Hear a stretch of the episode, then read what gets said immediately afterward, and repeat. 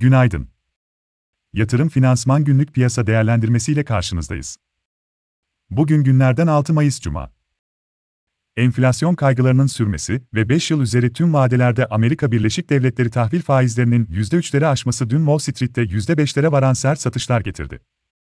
Fed'in parasal sıkılaşma sürecini piyasaları gözeterek yürütme sözü, satışların derinleşmesini engelleyebilir. Ancak, Amerika Birleşik Devletleri'nde stagflasyon kaygıları sürdükçe, baskının devam edebileceğini ve ana trend desteklerinin test edileceğini düşünüyoruz. Bu çerçevede, piyasaların Amerika Birleşik Devletleri verilerine hassasiyeti devam edeceğinden bugün saat 15.30'da açıklanacak istihdam verileri kritik önemde.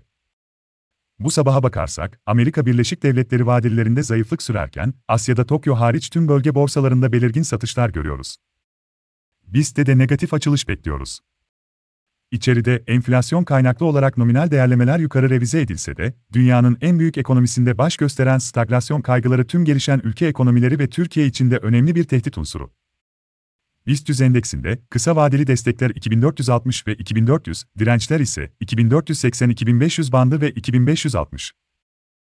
Ajandada ise içeride reel efektif döviz kuru ve seans kapanışı sonrasında Coca-Cola ilk çeyrek sonuçları takip edilecek.